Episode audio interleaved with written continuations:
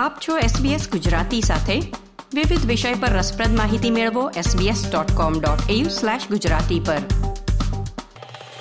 વિરાટનો હિંડોળો જાકમ જોડ, ફરતે બાંધી ફુમતડાની ડોર વિરાટનો હિંડોળો જાકમ જોડ, આભના મોભે બાંધ્યા ડોર એમ કહીને વિરાટની જે કલ્પના કરે છે, કલ્પનાની ઊંચાઈ જેમની કવિતામાં માપી શકાય એવા અનોખા વિરલ કવિ, જેની પાસે સંવેદનનું માધુર્ય છે, તેમના ગીતોની અંદર એકદમ નાજુક હૃદયની ઉર્મિઓને વ્યક્ત કરી શકે અને સાથે સાથે વિરાટ કલ્પનાને શબ્દબદ્ધ કરી શકે એવા નર્મદ યુગના સાહિત્યકાર, ઉર્મી કવિ શ્રી નાન્હાલાલનો જન્મ સોળ માર્ચ અઢારસો સિત્યોતેરના રોજ અમદાવાદ મુકામે થયો હતો.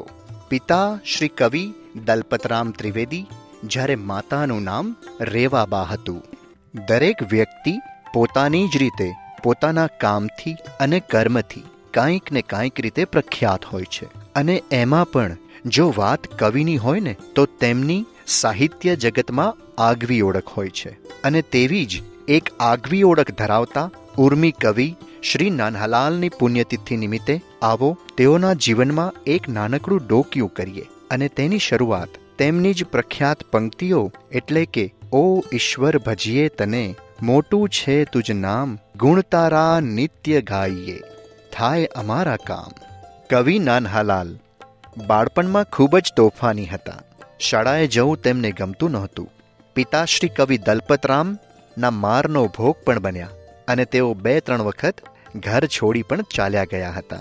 કાશીરામ દવે નામના શિક્ષક સ્કૂલમાં મળ્યા, જેમને નાનહાલાલને બરાબર પલોટ્યા હતા અને શિક્ષણમાં રસ લેતા કર્યા હતા. કવિના જીવન ઘડતરમાં કાશીરામ દવેનો ખૂબ જ મોટો ફાળો રહ્યો હતો. ઈસવીસન અઢારસો ને ત્રાણુંમાં તેમને મેટ્રિકની પરીક્ષા પાસ કરી અને ઈસવીસન અઢારસો ને નવ્વાણુંમાં તત્વજ્ઞાનના વિષય સાથે તેઓએ બીએ કર્યું. ઓગણીસો અને એકમાં ઇતિહાસના વિષય સાથે તેઓ એમએ થયા હતા. અભ્યાસ પૂર્ણ કર્યા બાદ ઈસવીસન ઓગણીસો ચારથી ઓગણીસો ને અઢારમાં રાજકોટની રાજકુમાર કોલેજમાં તેઓ અધ્યાપક રહ્યા હતા. ત્યારબાદ ઓગણીસો અને અઢારમાં જ કાઠિયાવાડ એજન્સીના શિક્ષણાધિકારી તરીકે નિમાયા. તેઓએ રાજકોટ રાજ્યના સર ન્યાયાધીશ અને નાયબ દિવાનની કામગીરી પણ કરી હતી. ડોક્ટર શ્રી ઉષા ઉપાધ્યાયના મંતવ્ય મુજબ પિતા પુત્રની જોડીએ એકસો ને અગિયાર વર્ષ સુધી ગુજરાતી સાહિત્યની સાધના અને સેવા કરી. પિતા કવિ દલપતરામ, છંદ કવિતામાં માહિર, તો પુત્ર શ્રી કવિ નાનહાલાલ, છંદથી છૂટા પડીને એટલે કે છંદમાંથી મુક્ત થઈને છંદ મુક્તિનો માર્ગ લીધો. છંદ મુક્તિ એટલે કેવી? કે ડોલન શૈલી, જેમાં ભાવ, શબ્દ અને નાદ વડે ડોલન પ્રગટતું હોય એવી શૈલી અપનાવી. પુત્ર નાનહાલાલ એમને છંદના બંધનોમાં કવિતા રૂંધાય છે એવો અનુભવ કર્યો અને ડોલન શૈલી, જેમાં ભાવનું ડોલન હોય, એ પ્રકારે એમની કવિતાઓની અભિવ્યક્તિ સાધી.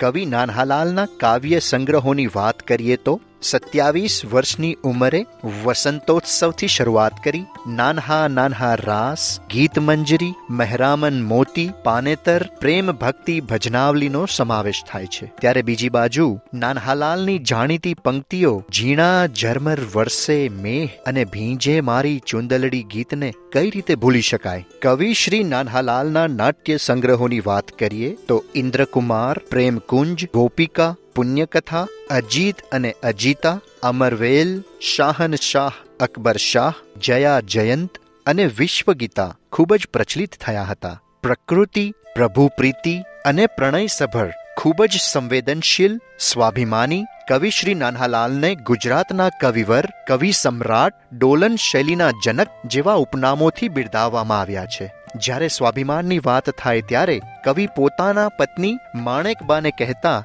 કવિતા નથી લખી, એટલે આજે હું મફતનો રોટલો ખાઈશ. કવિની આ વાતોમાં તેઓની ખુમારીનું ઉત્તમ ઉદાહરણ પ્રાપ્ત થાય છે. અને સાથે સાથે કવિ ક્રાંત તો નાનહાલાલને ગુજરાતી સાહિત્યના કાવ્ય પ્રકાશમાં પ્રફુલ્લ અમિવર્ષણ ચંદ્રરાજ તરીકે કહીને બિરદાવ્યા છે. કવિ શ્રી નાનહાલાલે ગાંધીજીની પચાસમી જન્મ જયંતિ સમયે ગુજરાતનો તપસ્વી આ રચના લખી ગાંધીજીને અર્પણ કરી હતી.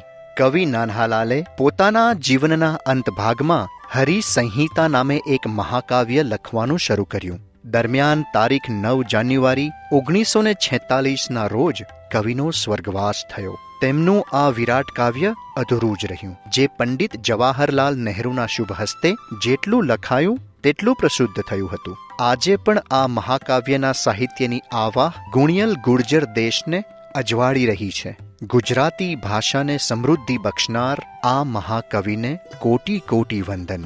અને અંતમાં તેઓની જ પ્રખ્યાત પંક્તિઓ કે જે આપણે સૌએ બાળપણમાં ક્યાંક પ્રાર્થનાના સ્વરૂપમાં ગુનગુનાવી જ હશે. અને એ પંક્તિઓ એટલે અસત્યોમાં હેથી પ્રભુ પરમ સત્યે તુલઈ જા ઊંડા અંધારેથી પ્રભુ પરમ તેજે તું લઈ જા આવા સંવેદનશીલ અને સ્વાભિમાની કવિ શ્રી નાનહાલાલને શ્રદ્ધાભરી અંજલિ